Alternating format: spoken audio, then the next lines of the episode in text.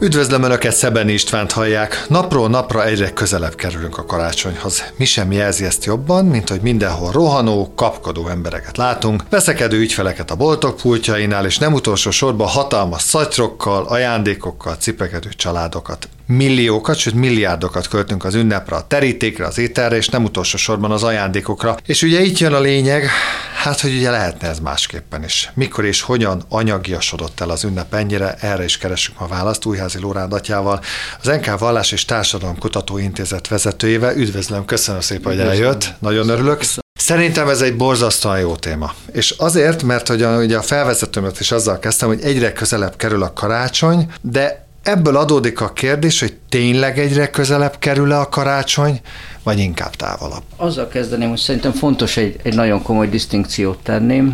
Az egyik az egy vallástörténeti, egy vallásfenomenológiai, ahogy kialakul a karácsonynak az ünnepe a kereszténységbe, és ahogy amilyen változásokon megy keresztül Európába, hogy egyre több mondjuk úgy liturgikus szokással, hagyományos elemekkel vesszük körül. Ez az egyik, amit szerintem érdemes így majd mindjárt végigmenni, és a másik, az pedig egy fordulópont, amikor, és ezt azt mondanám, hogy nem csak a karácsonyra, hanem az egész életünkre, mondjuk úgy, hogy a kapitalista piacgazdaság, meg ez a kapitalista szemlélet, vagy szokták mondani, hogy szekularizmusnak, bár a kettőt azért nem szabad teljesen összemosni, amikor ráül a karácsonyra, de azt mondom, nem csak a karácsonyra, hanem az ünnepeinkre, az életünkre, a mindennapjainkra, a gondolkodásunkra, a filozófiákra. De menjünk vissza szerintem az elsőhöz.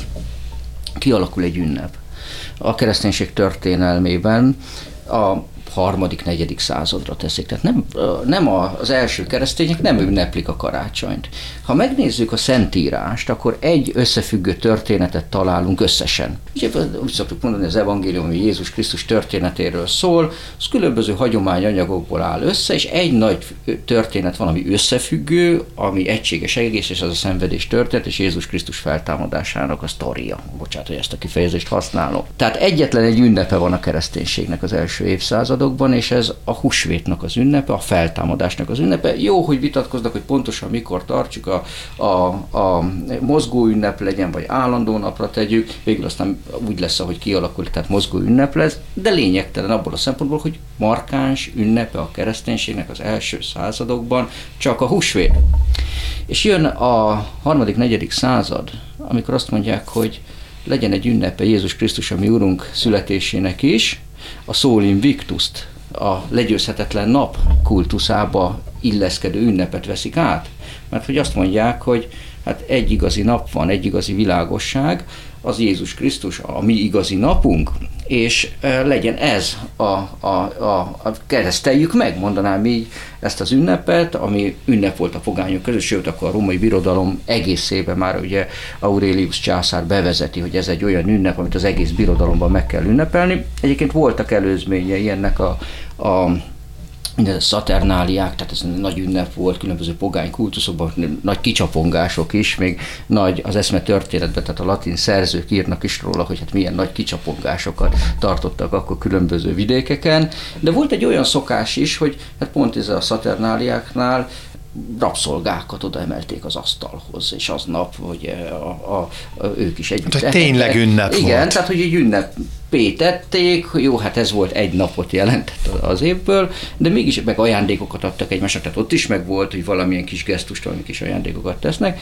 és a kereszténység, tehát egyrészt kiveszi ezt a pogány tartalmat, de mégis azt mondja, hogy hát el kell ismerni, hogy még abban a régi szokásokban is volt valami, tehát előbb említett ajándékozás, ugye az egyenlőségnek a tana, hát az a kereszténységnek egy óriás, ugye keveset beszélünk róla, ugye éppen ennek a már említett, hát mondjuk úgy, hogy kapitalista szemléletnek, aminek az egyik fő motorja az, hogy az emberek között óriási anyagi különbségek vannak, pedig hát ugye a kereszténységnek az alapeszméje.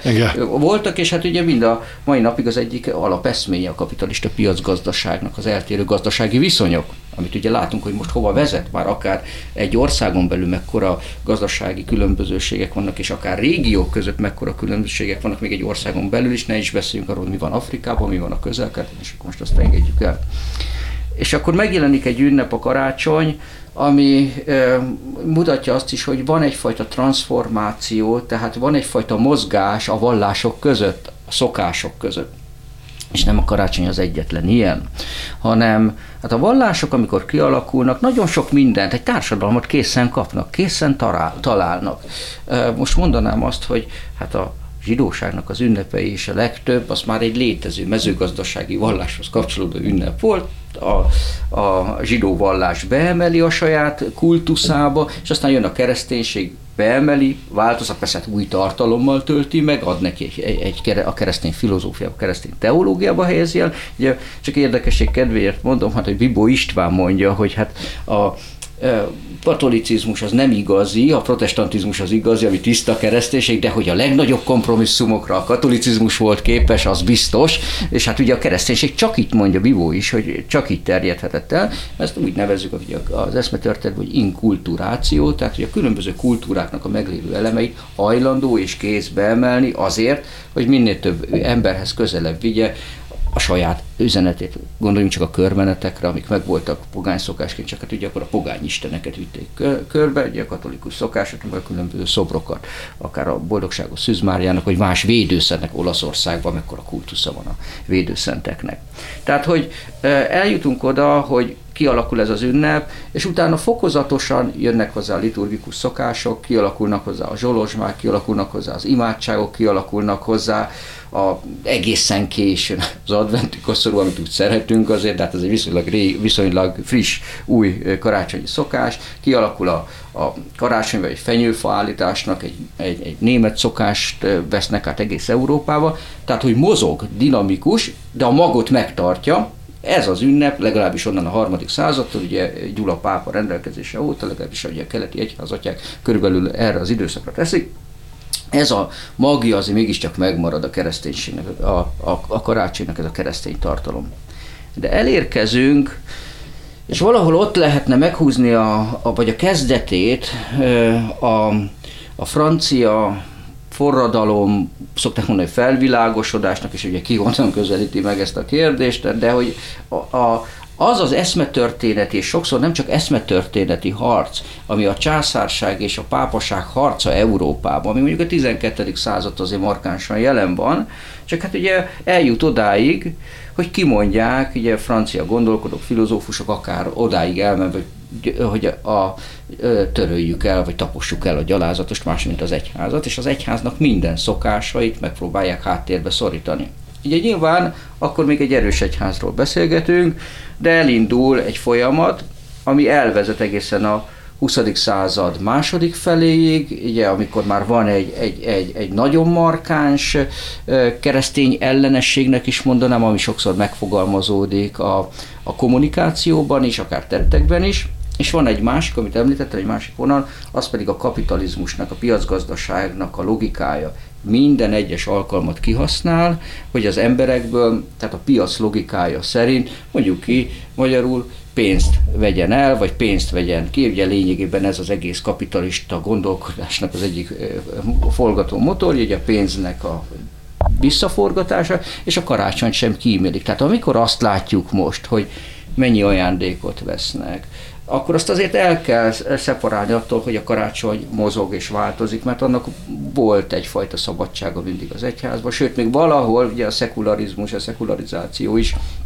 ugye az is tehát attól függ, mit gondolunk a szekularizációról, mert ugye van, aki azt mondja, hogy egy vallás pótlék, tehát hogy vallás szintjére emeli. Én ezt nem vallom, én nem értek egyet ezzel az irányzattal, mert azt mondom, hogy vallásnak csak azt lehet tekinteni, amiben van valami transzcendens természetfeletti elem. Egyébként mikor valaki tényleg hisz. Bármiben.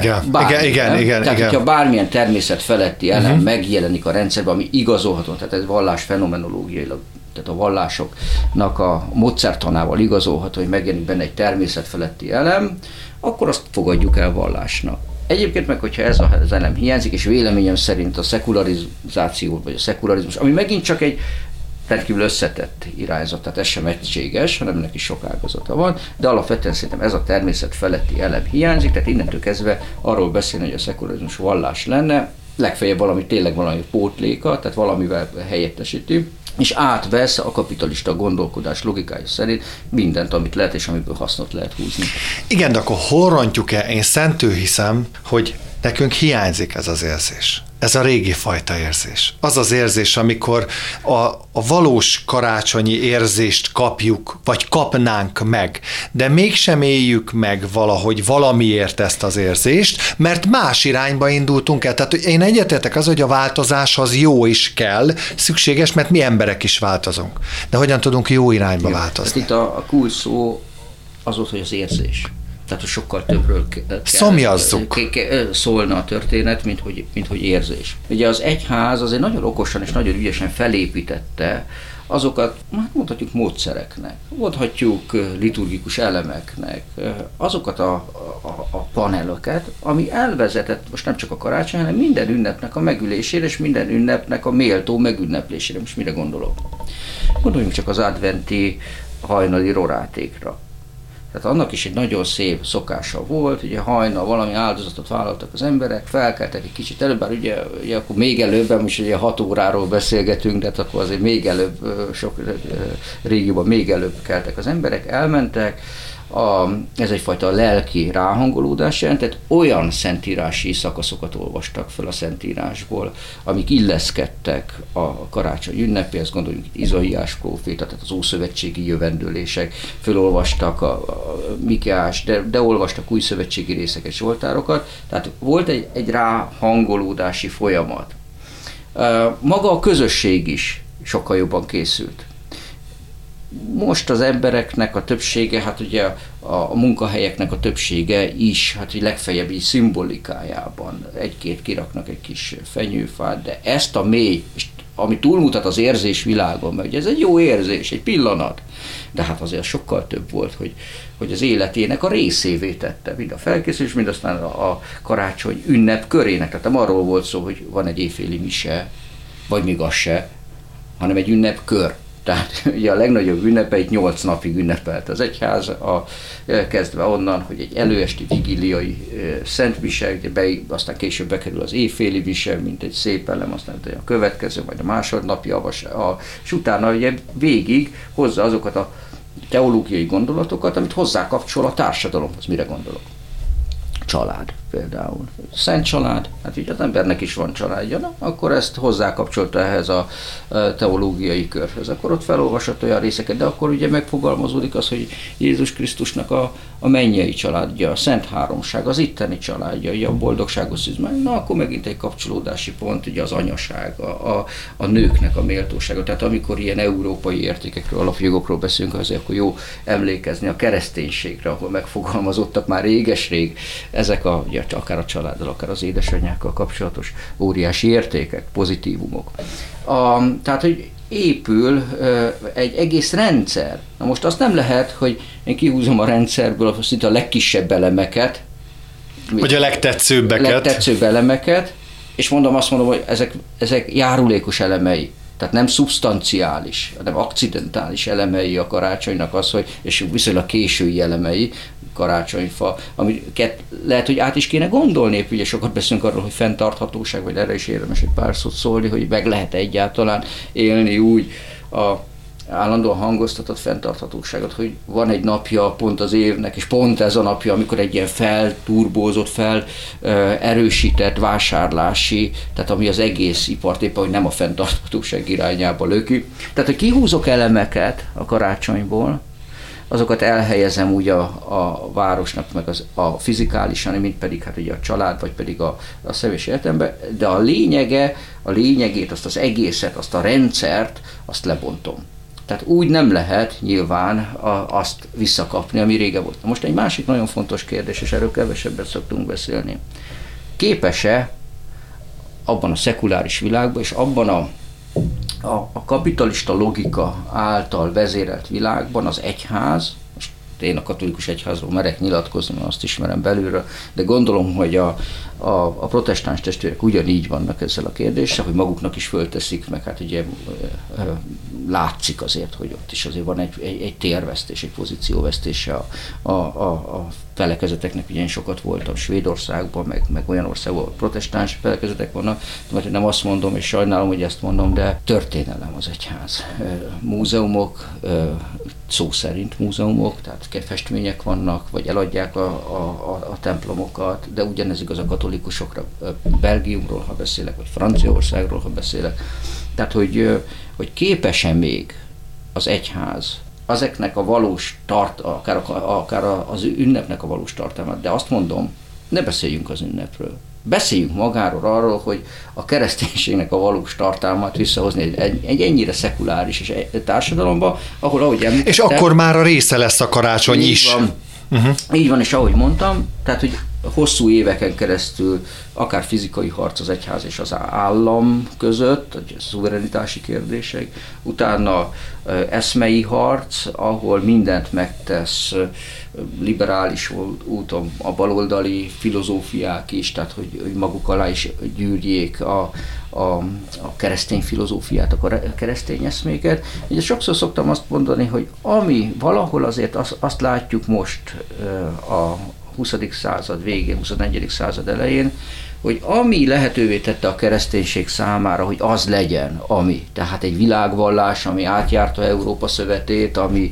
valóban azzá tette Európát, és ez magánvélemény, ezzel lehet vitatkozni, éppen az gyengítette el, és megmondom konkrétan, hogy mi. Ugye az, hogy a kereszténység belement abba a játékban, de semmelyik más vallás nem ment bele a nagy birodalomba, mert nagyon-nagyon sok vallás volt a római birodalom, sokkal-sokkal erősebbek, mint a kereszténység. A kereszténység egy picike kis vallás voltnak, indult, és aztán kinőtte magát. Ennek az az oka, hogy két okot szoktak említeni, egyrészt a karitatív tevékenységet, ugye, hogy nem volt, szegények voltak az emberek, nem volt társadalombiztosítás, ugye logikusan, és az egyház ezt felvállalta, a keresztények ezt felvállalták, de én szerintem sokkal fontosabb a másik elem, hogy belement a filozófiai harcba, hogy akár a görög fölismerte azt, hogy egy olyan társadalomban vagyunk, ahol, hogyha nem folytatok párbeszédet a görög filozófiával, tehát nem értem meg, mit mondott Platón, Arisztotelész, a sztoikuson is lehetne sorolni, és én nem érvelek,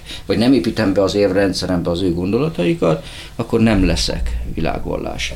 Na most ő ebbe belemegy, és nagyon sikeresen megy bele, nagyon sikeresek a filozófusok, és most nem kell nagyokra gondolni, vagy többre gondolni, mint Szent Ágostonra, vagy akár Aquinosra, a skolasztika korára, Aquinois Szent Tamás az már egy későbbi korszak, 12.-13.-14. század, de maga a reneszánsz is sokat táplálkozik ezekből a keresztény értékekből, és eljutunk oda, amiről 16. Benedek pápa beszél, a Benedek Európája, Európa a válsága című könyvében, hogy hát épp mi tettük lehetővé ezt a párbeszédet, csak úgy tűnik, hogy ebben a párbeszédben most háttérbe szorulunk és alul maradunk. Ugye érdemes elolvasni Ratzingernek, tehát amikor még nem volt pápa, Ratzingernek és Habermasnak a vitáját, vagy Ratzinger-Habermas vita, ugye ugyanez a dialektikus párbeszéd filozófia, amire még a II. Vatikáni zsinat még rá is erősödött, de úgy tűnik, hogy jelenleg ez a párbeszéd oda vezetett, hogy a kereszténység legyengült, hiába számunkra keresztény emberek számára valid, amit mond, nem tudja azzal a retorikával, azzal a módszertannal meggyőzni, mivel az első századokban meggyőzött tömegeket. Ma nem tudja. Másik. Ugye sokat beszélnek arról, hogy hát az egyháznak a reformja. Hogy az egyházat meg kell reformolni, hogy az egyházat egyébként folyton reformál, tehát ebben semmi új nincs, tehát akár a kúriát, tehát mint a szerkezetet, tehát az egyház szervezetét folyton reformálták, tehát állandó reform. Másrészt pedig az egyházat reformálták gondolati síkon is. Mindig és mindig. Ugye ez mutatja azt, hogy a tanítóhivatal az nem statikus, hát az dinamikus, az életre reflektál, csak nem biztos, hogy ma eléri a szekularizált embernek az inger küszöbét, ami annyira sok ingert kap, hogy az, amit az egyház mond, az nem üti át az ő inger küszöbét. Igen, de a pont, amit említett, szerintem ez nagyon-nagyon fontos, hogy rengeteg ingert kapunk valóban, rengeteget, feldolgozhatatlan számú inger ér minket, de ilyen jellegű inger nem. Igen. Ami ad, és nem elvesz tőlünk. De hát ugye az embernek van egy olyan tulajdonsága, a legtöbb embernek, és ugye nagyon érdekes ez, hogy a kereszténység reálisan nézte mindig a történelmet. A kereszténység nagyon hamar rájön, hogy az emberek többsége jóindulatú, de nem szent. Ez azt jelenti, hogy azt a mély filozófiát és mély misztikát, azt nem lehet kivinni az utcára. Ki lehet vinni az utcára, most akkor maradjunk abban a karácsonynál, a Betlehemet, a jászolt, és akkor mondanám úgy, amit említett, az érzést. Ki lehet vinni az utcára a szép templomi festményeket, és gyönyörű, tehát ugye, hogy miket festettek, milyen képzőművészeti alkotásokat. De a filozófiáját, azt egy idő után, 3., 4., 5. századról beszélek, az bent tartja az egyház a kolostorok falai között. Mert nem képes az átlagember, meg akkor sem volt képes megérteni, de ugye az volt akkor neki az inger, és egy nagyon mély mögöttes... Nem kellett választani. Így van, másrészt pedig egy nagyon mély mögöttes tartalommal, tehát azért egyszerű üzenetek. Nézzük meg Szlovákiában ugye a templom festészetet, menjünk el. Ugye ezek régi 12.-13. akkor ugye a Magyar Királysághoz tartozott, hogy a kereszténységet megerősíteni akaró egyház, vagy akár mondanám azt, hogy állami vezetés is, mert az állami vezetésnek is ez a célja volt, elviszi az emberekhez, lefordítja az emberek nyelvére a nagyon mély teológiai gondolatokat, és akár a sátánnak, a gonosznak, a jónak a harca, fehér ló, fekete ló, tehát hogyan jelenik meg látványvilágában, és csodálatosak ezek a munkák egyébként, és de eljutunk oda, és ez megint azt mondom, hogy megint válasszuk szét a transformációt, a rendes változást, ami benne van az élet dinamikájában, és azt, amit a kapitalizmus hozott. Ugye a kapitalizmus sokszor nagyon pozitív értelemben szokták említeni, én most ennek a negatív értelméről beszélek, mert ugye az egyértelmű, hogy behozott egy olyan mentalitást, ami igazából tényleg a sok választék és az üzleti alapon való döntés és a praktika alapján való döntés, és alapvetően kiesnek, nem értékek alapján kategorizálni. Bocsánat, de lehet, hogy butaságot kérdezek, hogyha van ez a fajta megközelítés, és ugye van az egyházi megközelítés, a vallási megközelítés, a kettő nem fér meg egymás mellett? Azt gondolom, hogy a piacgazdaságnak, vagy a kapitalizmusnak ez a túlhajtása igazából egy olyan, ahol minden verseny, és minden a versenyre épül, amikor az egyház nagyon sok helyen azt mondja, hogy nincs verseny, mert ugye... Meg egyformák vagytok, egyenlők vagytok. Egyenlők.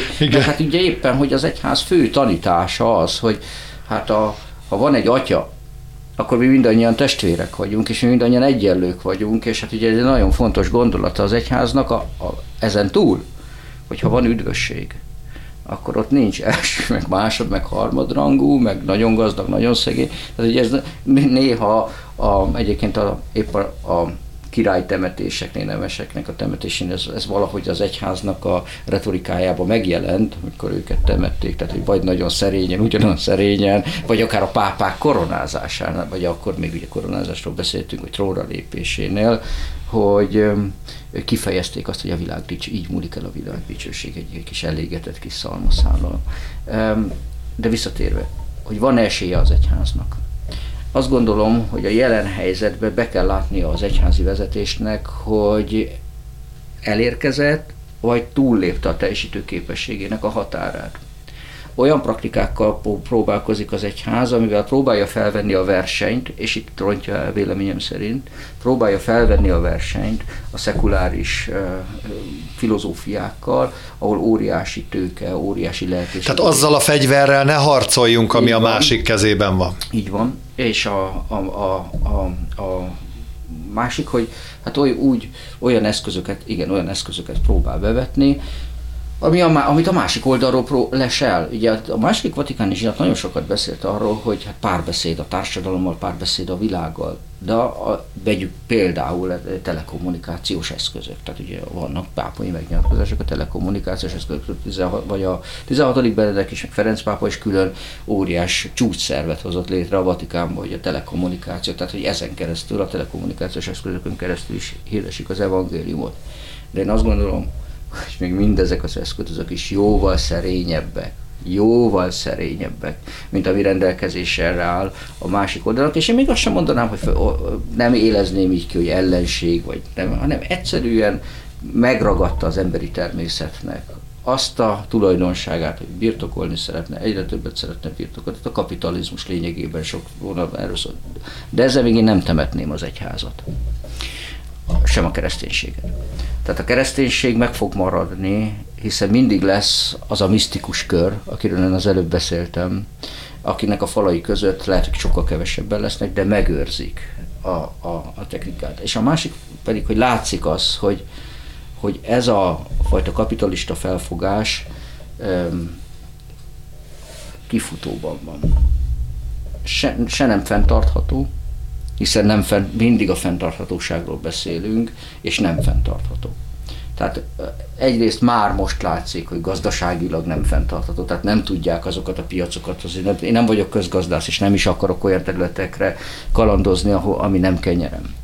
De azért jól látszik az, hogy hova vezetett, milyen széles szegény rétegeket termelt ki, ugyanaz a kapitalista gazdaság, ami óriási jólétet is hozott néhány millió vagy néhány százezer embernek. Tehát, hogy már látszanak a sebei. Én azt gondolom, hogy most egy olyan időszakban vagyunk, ahol az egyházaknak, mondjuk így, vagy a keresztényeknek, vagy a kereszténységnek az lenne a legfontosabban, hogy az a kevés ember hűségesen őrizze a tanítást, és hamarosan meg fogjuk látni ennek a piacgazdasági modellnek a csődjét, és egy krízis helyzetben mindig sokkal fogékonyabb, gondoljunk a római birodalom összeomlására, amikor sokkal fogékonyabbak voltak az emberek, a természet feletti szempontokra, szempontrendszerre. Nagy szegénység van Afrikában, nagyon sokan menekülnek el. Ugye ez is egy összetett kérdés, ugye a migráció, meg menekültek, ugye itt is nagyon sok disztinkciót kell tenni, tényleg menekült, mert van, nagyon sokan vannak szétbombázott otthonok, gondoljuk Szíriára, vagy egyszerűen már érhetetlen, akár a már említett klímaválság miatt, amit éppen ez a gazdasági modell idézett elő, aminek semmi nem szent, aminek nem szent a trópusi erdő, aminek nem szent az óceánok tisztasága, a fenntartható halászat, és semmi, csak a profit. Tehát ez a típusú gondolkodás elvezetett ebbe a krízisbe, amiben vagyunk, és látszik az, hogy össze fog ez omlani, és akkor szükség lesz arra a néhány bástyára. Itt a kérdés, hogy lesz-e, milyen erősek lesznek ezek a bástyák, és milyen erős... Meg hogy milyen bástyákat fognak találni ezek az emberek, mert ugye ha megnézzük most az európai helyzetet, a bevándorlás kérdését, egész egyszerűen nem dughatjuk homokba a fejünket, látjuk, hogy milyen változások vannak, és az bizony nem a kereszténység malmára hajtja a vizet. A kereszténység nem csak Európa. Most nyilván csak a saját idézőjeles mikrokörnyezetünkről beszélgetünk. Dél-Amerikáról beszélgettem, meg Afrikáról, ahol nagyon ott komoly, nagyon erős, nagyon de komoly, mégis Európában. Nagyon komoly, csak ugye azt is szoktam mondani, ez ugyanaz igaz az iszlámra, ugyanaz igaz a kereszténységre, hogy rendkívül töredezett, mert még még a katolikus egyházon belül is elég átmenni Szlovákiába, vagy akár átmenni Ausztriába, már egy más típusú egyházat fog az ember találni, mint amit van Magyarország. Ezek történelmi adottságok, jó és rossz elemekkel együtt, vagy szerényebb elemekkel együtt. Viszont azt tudomásul kell venni, hogy Európában nagyon sok helyen, említettem Franciaország, Belgium, a kereszténység már történelem. Tehát, hogy ott egyetemekre, ha elmegyünk, régi nagy egyetemek, katolikus egyetemek már nem katolikus, sokan már nevükben sem katolikusok, tehát nem is vállalják fel, hogy ők katolikus, a katolikus értékeket képviselnék. Tehát az egyértelműen látszik, hogy egy másik utat választott az európai 21. századi történelem, vagy a 21. századi ember, és más a kereszténységnek az útja. De ez még nem jelenti azt, hogy a kereszténységet le kéne írni, mert azért vannak területek, ahol továbbra is él, és ahogy 16. Benedek fogalmazott a német ifjúsági találkozón, hogy az egyház él és az egyház fiatal. Ugye néha az embernek az érzés, hogy ez nem igaz, de azért vannak helyi területek, ahol valóban az egyház él és az egyház fiatal.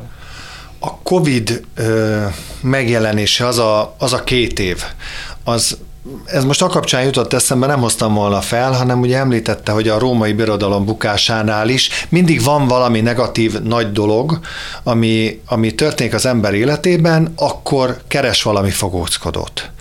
Ez jó esetben az Isten felé való fordulás. Amikor a Covid járvány végig söpört itt, de akkor mondjuk az egész világon, akkor önök éreztek valamiféle változást, valamiféle útkeresést az emberekben, vagy még nem jött ez a pillanat? Én követtem az akkori megnyilatkozásokat, akár pápa és akár pedig az arra való társadalmi, tehát a komolyabb gondolkodóknak. Megmondom őszintén, hogy nem jött át. Tehát, hogy nem volt olyan hatása a járványnak. Egy picit még visszatérnék az előbbihez, mert szerettem volna valamit mondani, és aztán elfelejtettem, pedig szerintem az fontos. Az egyház társadalmi tanítása.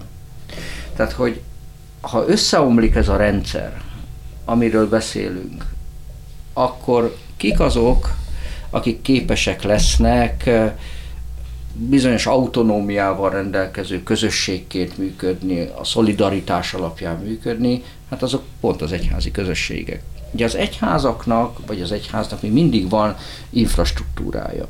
Azt kéne most jól kihasználnia. Vannak plébániáik, azt kéne még jól kihasználni.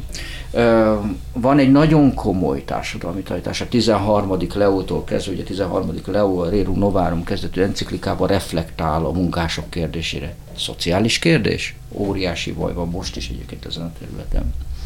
De nem állt meg ott az egyház társadalmi tanítás, hanem eljut odáig, hogy Laudato si' kezdetű enciklikája, Ferenc pápa, most a köztelévő állomásokat hadd ne említsem, ami éppen a fenntarthatatlan piacgazdaságról, a környezetszennyezésről, a társadalmi bajokról beszél. Na most ehhez hozzá kell rendelni azt az infrastruktúrát, amivel az egyház még mindig rendelkezik, ki kell alakítani az úgynevezett, hát nevezzük ezeket ilyen jó modelleket, ahova még az emberek visszahúzódhatnak, mint egy végső bástya, ami egyszerre jelent filozófiát, és egyszerre jelent egyfajta megélhetési lehetőséget egy krízis helyzet esetén. Mondok konkrét példát, hogy elindítottuk a Katolikus Egyetemen a Teremtésvédelmi Kutatóintézetnek nevezzük. Ez a kutatóintézet igyekszik összegyűjteni a jó modelleket. Tehát egy olyan társadalmi összeomlás, ugye vannak olyan kutatóink, akik számolnak azzal, hogy lesznek nagy társadalmi összeomlások, sokkal nagyobbak, mint a Covid. És akkor így csatlakoznék az a kérdéshez. Tehát a Covid az még nem ütötte meg azt az inger küszöböt. Miért? Ugyanúgy, hogyha az elmentek a boltba, azért a polcok tele voltak. Tehát nem érezték meg azt, hogy nem tudja megvenni, nem tudja hazavinni, tehát hogy valóban haldokló a kapitalista piacgazdaság, tehát valóban egy olyan rendszer, ami tarthatatlan, akár környezeti szempontból, akár pedig pszichológiai szempontból is. Hiszen gondoljuk, hogy ez kapcsolódik a karácsonyhoz is, hát azért ez teljesen abnormális dolog, hogy hát azért hajszolják magukat az emberek, az rengeteg munka, az a rengeteg munkaóra, hogy letegyék azt a taxot, azt az adót a különböző boltokba, megvegyék a nem is feltétlenül szükséges termékeket, pörgetve egy olyan gazdaságot, ami egyébként meg halálos sebet okoz a bolygónak és az emberiségnek, a társadalomnak. Tehát, hogy ezeknek a jó modelleknek a kialakítása kulcsfontosságú, és azért mondom, hogy az egyházat nem kell temetni, mert még mindig vannak ilyen jó modellek, mi ezt jó gyakorlatoknak nevezünk. Egyébként, hogyha valakit ez érdekel, ezeket mindig feltöltjük, elmegyünk, levideózzuk őket, és feltöltjük az oldalunkra, ahol meg lehet nézni, hogy hát ugye akár hogyan lehet fenntartható kis gazdaságokat létrehozni, közösségeket létrehozni, közösségeket építésében az egyháznak. Ha valakinek, akkor az egyháznak lesz ebben óriási szerepe és óriási feladata. Ön szerint mikor? Utolsó utáni órában vagyunk. Igen, én nem vagyok biológus, nem vagyok közgazdász. Tehát én legfeljebb azokra véleményekre hagyatkozom, amiket olvasok, amiket mondanak, akik nálam ehhez a kérdéshez sokkal jobban értenek. És ugye úgy szokták mondani, hogy olyan 2030 az, amire satszolják ennek a rendszernek az összeomlását. Tehát, hogy ugye azokat csak nézzük, beszéltünk itt az Európai Unióról.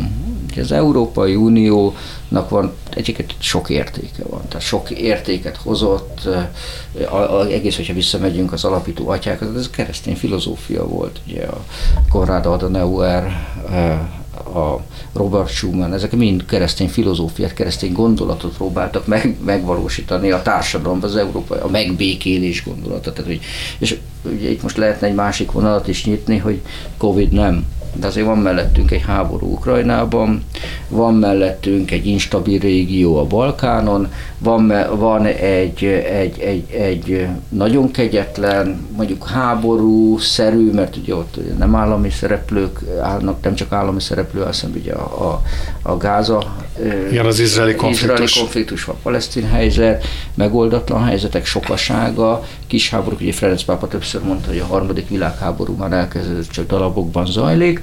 Tehát, hogy azért ezek egy idő után, bocsánat, hogy ezt a kifejezést használom, a jótékony hatásukat meg fogják mutatni az európai társadalmakra, tehát a jóléti társadalmakra is.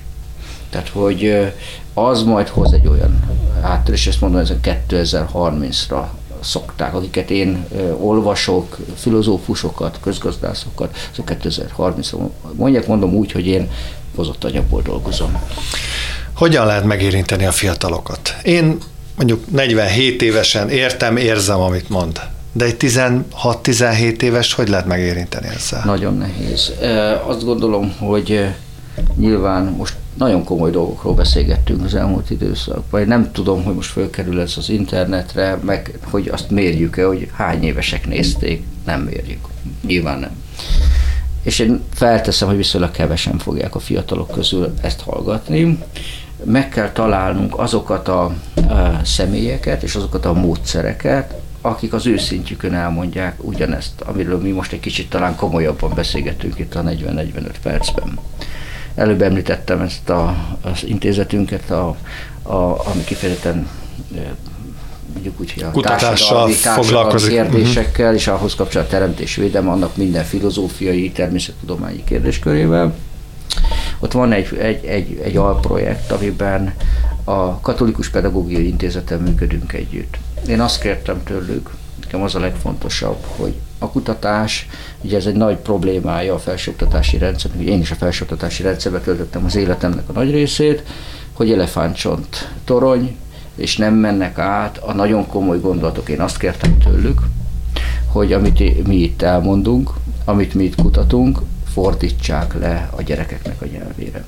Legyenek olyan interaktív, számítógépes, vagy applikáció, nem tudom, minden, igen. Valamilyen telefonos, akár a laptopon meg tudják nézni olyan tankönyvek, ami nem klasszikus értelemben tankönyv, mert ugye ezt nem fogják megnézni. Legyenek olyan alkalmak, ugye most például szerveztünk gyerekeknek a múlt nyáron, kifejezetten elvittük a gyerekeket Mátraverebély-Szentkút. Elvittük őket a különböző vízgazdálkodást, bemutattuk nekik. Tehát az, ami az életük, és hogy ott azért megérintette őket az, hogy mit jelent, hogyha az a víz nem lesz, hogyha az elszennyel, stb. Tehát, hogy az ő nyelvükre fordítsák le. Most a teremtésvédelemről beszélek, de ugyanez igaz az összes többire. Az egyháznak meg kell tanulni lefordítani, és ezt igazából tudja. Tehát egy régi módszert kell a 21. században alkalmazni, amit én úgy érzek, hogy úgy látok, óvatosan mondom, mert nem merek, meg hát azért nyilván a kollégák a végeken, én is voltam egyébként a végeken, tehát nagyon sokat tesznek a maguk. Igen, de világi segítséget nem lehet igénybe venni. Az lenne ennek az elegye valahogy talán. Ez is nagyon fontos, tehát hogy először is le kell fordítani. Tehát ugye az inkulturációról már beszéltünk, amikor felismerte az egyház, hogy más kultúrájú emberek vannak. Nekik kell lefordítanom a keresztény üzenetet, akár a karácsony üzenetét, ugye a Sol Invictus-t érti. Na, akkor legyen Krisztussal legyőzhetetlen nap a karácsony. Na, de a laikusok, tehát akiket úgy, most nem egy szép kifejezés laikus, de az egyházban nem egy csúnya szó, az azt jelenti, hogy a világi Krisztus hívő, és nagyon sokat olvastam én erről a kérdésről, engem is nagyon érdekelt, hogy hol van a világi Krisztus hívőknek a helye az egyházban, hiszen legyünk reálisak, elfogynak a papok, alig vannak papok, a jelenlegi rendszer fenntarthatatlan, én fenntarthatatlannak tartom, a jelenlegi plébániai rendszereket fenntarthatatlannak gondolom. Nyilván én nem akarom megmondani, hogy mit kéne és hogy kéne, hiszen a felettes vezetők, is szembesülnek a problémával, és hát van nekik épp elég bajuk ezzel, tehát nem lennék a helyükben, de én is látom a magam szintjén, hogy ez problémát jelent. A laikus Krisztushívők, tehát azok a világi Krisztushívők ugyanolyan méltósággal rendelkeznek, csak éppen a szent rendekben, tehát a papság, diákonátus, püspökség nem részesültek, rendkívül sok területen lehetne őket. De fel kell, hogy fogja az egyházi vezetés is, hogy rájuk nagyon nagy szükség van, és meg kell őket becsülni. Mit értek ez alatt? Tehát, hogy őket valóban bevonni, akár döntéshozatali mechanizmusokban, most nem feltétlenül, hogy ő hozza a döntést, de a véleményét komolyan venni, tehát komolyan kikérni, hogy Bitcoinról, bizonyos kérdésekről hogyan menni. Nagyon sokkal, és mondok egyszerű példákat, jegyes oktatás. Hát sokkal többet értenek hozzá azok az emberek, akik benne élnek egy házasságba, mint a pápa, aki egy egészen más életformában él, lehet, hogy sok mindent el tud teoretikusan szép dolgokat mondani, de a napi problémákat, amik jönnek, vagy a napi szépségeket akár, amik a házassággal együtt járnak, azt nem ő fogja elmondani jó esetben. Akik majd házasságot kötnek. Tehát az élet tele van olyan területtel, ami kínálja magát, hogy oda laikusokat, vagy világi Krisztushívőket. Néhány helyen próbálkoztak vele, hol szerencsésebben, hol szerencsétlenebből. Vannak nagyon jó példák, vannak kevésbé jó példák, amik nem sikerültek. Ugye Amerikában elég sokat volt alkalmam az amerikai egyházzal is találkozott, láttam egész ügyes kísérleteket és egész ügyetlen kísérleteket. Hát ugye, de szerintem az ügyetlen kísérlettel sincs baj. Mert ha szerethető az ügyetlen kísérlet, akkor az, vagy komolytalanná teszi az egyház, mert szerintem azzal nincs baj. Az ügyetlen kísérletekkel az a gond, hogy kevés az időnk arra, értem. Uh-huh. Kevés az időnk arra, hogy sokáig fenntartsunk olyan struktúrákat, amiket nem tudunk emeltetni, amiket nem tudunk működtetni, miközben sok száz, sok ezer, sok tízezer, sok százezer embert kell megszólítanunk. Tehát az egyháznak valahogy hát hogy is mondjam szépen, szeretnék fogalmazni, fel kell villantani azt az arcát, ami komoly, de ugyanakkor szerethető, tehát ugyanakkor érthető. És elérhető. Az emberek számára, igen. Újházi Lóránd, köszönöm szépen a beszélgetést. Szépen.